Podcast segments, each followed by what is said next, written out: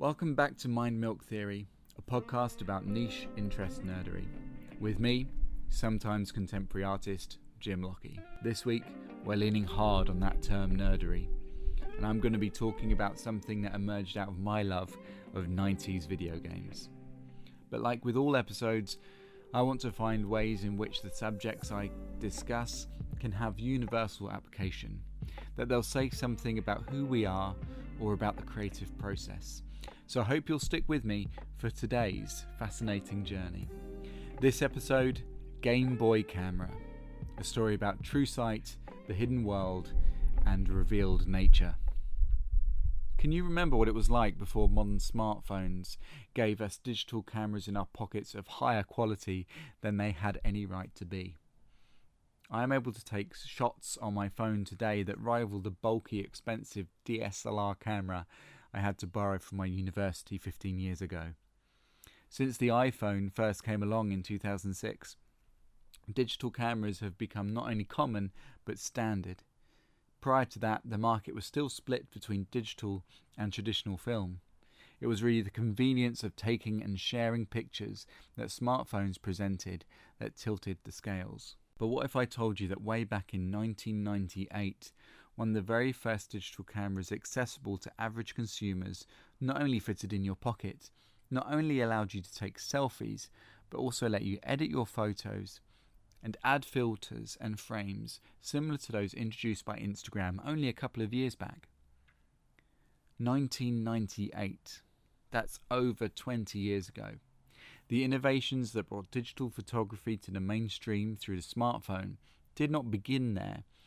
They have an obvious uh, predecessor that was so ahead of its time that most people today don't even remember that it existed. I am, of course, talking about the Game Boy camera, made by Nintendo. You heard that right. This bizarre future tech was a game, essentially a toy, released as an accessory to the Nintendo Game Boy. That's hardware from 1989, which famously utilized already outdated components to keep its costs low. Yet the Game Boy camera preempted, predicted, and predated 21st century selfie culture in the 20th century. It was a crazy, wild device thrown up at the end of the Game Boy's life cycle that no one really understood, but that would come to make sense to anyone looking back from today's social media drenched world. I first came to the Game Boy camera as a child. I had one in 98. I was 11 and when I was an adult, I came to use the device to create artwork. In 2011 and 2012, I had my first residency, and I used the Game Boy camera in that project, combining its monochrome capabilities with red, blue, and green filters to create color composites. But I'm getting ahead of myself. I'll describe the hardware a little, and then we'll get into why I began using it as a medium for art. For anyone unfamiliar, the Game Boy itself only displayed four shades of grey, or green if you were using one of the fat DMG Game Boys. Those shades were essentially white, black, and two intermediate tones. Any image displayed on a Game Boy screen necessarily had to be simplified, abstracted, and designed around the limitations of the display. When taking photographs with the Game Boy camera, the user also needs to learn to work within those tight constraints. Without paying attention to contrast and composition, for example, the 128 by 112 pixel postage stamp sized photos produced by the Game Boy camera are completely illegible. It forced young users to get to grips with some fundamental photography principles whilst packaging the device in a fun way that encourages silliness and experimentation. Within the software are editing options from adding frames and stamps to drawing on your photos and making pixel perfect edits. You could also create short animations and import your photos into a small but compelling suite of minigames. I was always most interested by the minigame DJ, which actually allowed you to write and sequence your own music. Though without any talent, my tunes always sounded pretty awful. Part of the joy of the Game Boy camera was how it threw all these tools of digital art creation at kids without holding their hands. That was also one of its drawbacks. The Game Boy camera was just too weird and strange to make it in the mainstream. The software seemed to lean into that weirdness too, with obscure references to RPG gaming tropes and various hidden images of the developers, edited to look like bizarre monsters. The physical game cartridge featured a bulbous mechanical eye that sat atop the Game Boy, turning it into a cyber cyclops. Within the iris of that eye was the sensor of the digital camera. It looked strange, and what was stranger was that you could grip that eye and twist it through 180 degrees so that you could choose whether the camera faced the world or faced the user. Again, prefiguring the selfie.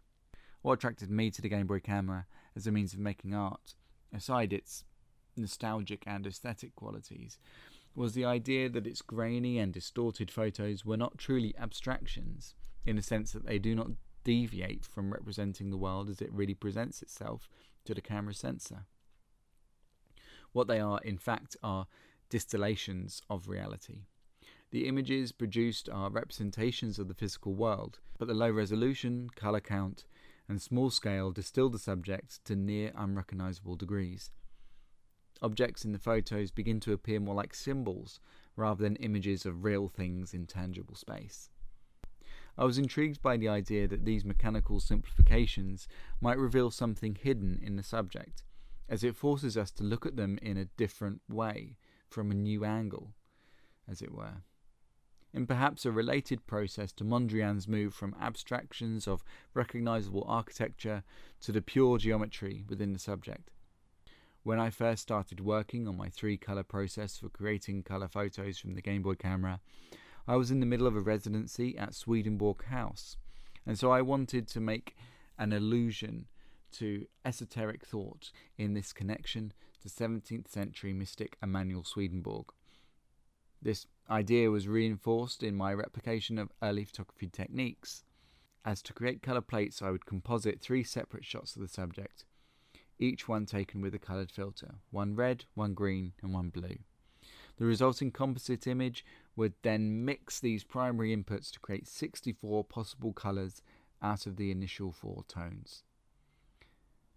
By collapsing the distance between 18th century plate process and verge of the 21st century digital photography, it felt as if some of the magic of the photographic process was reintroduced when a photograph could capture your soul and magicians conjured images out of chemicals in blacked out rooms.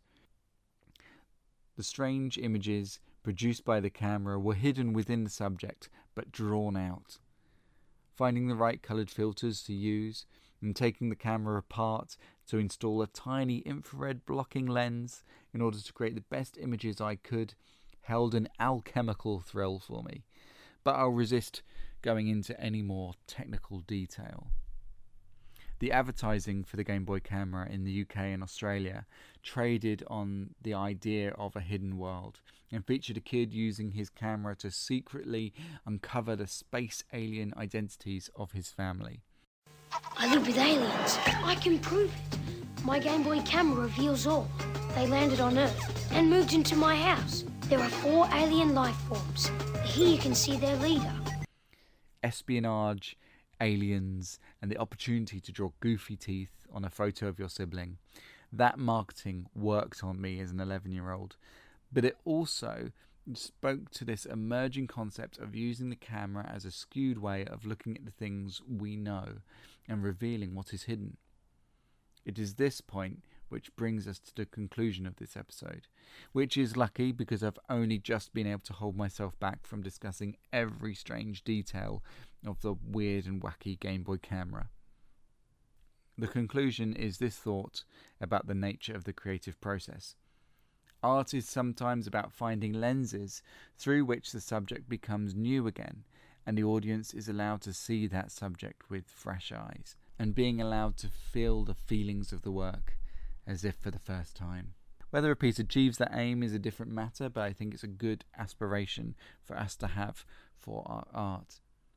I wonder if that description of art as a lens through which to see the world anew brings to mind any experiences you've had with art.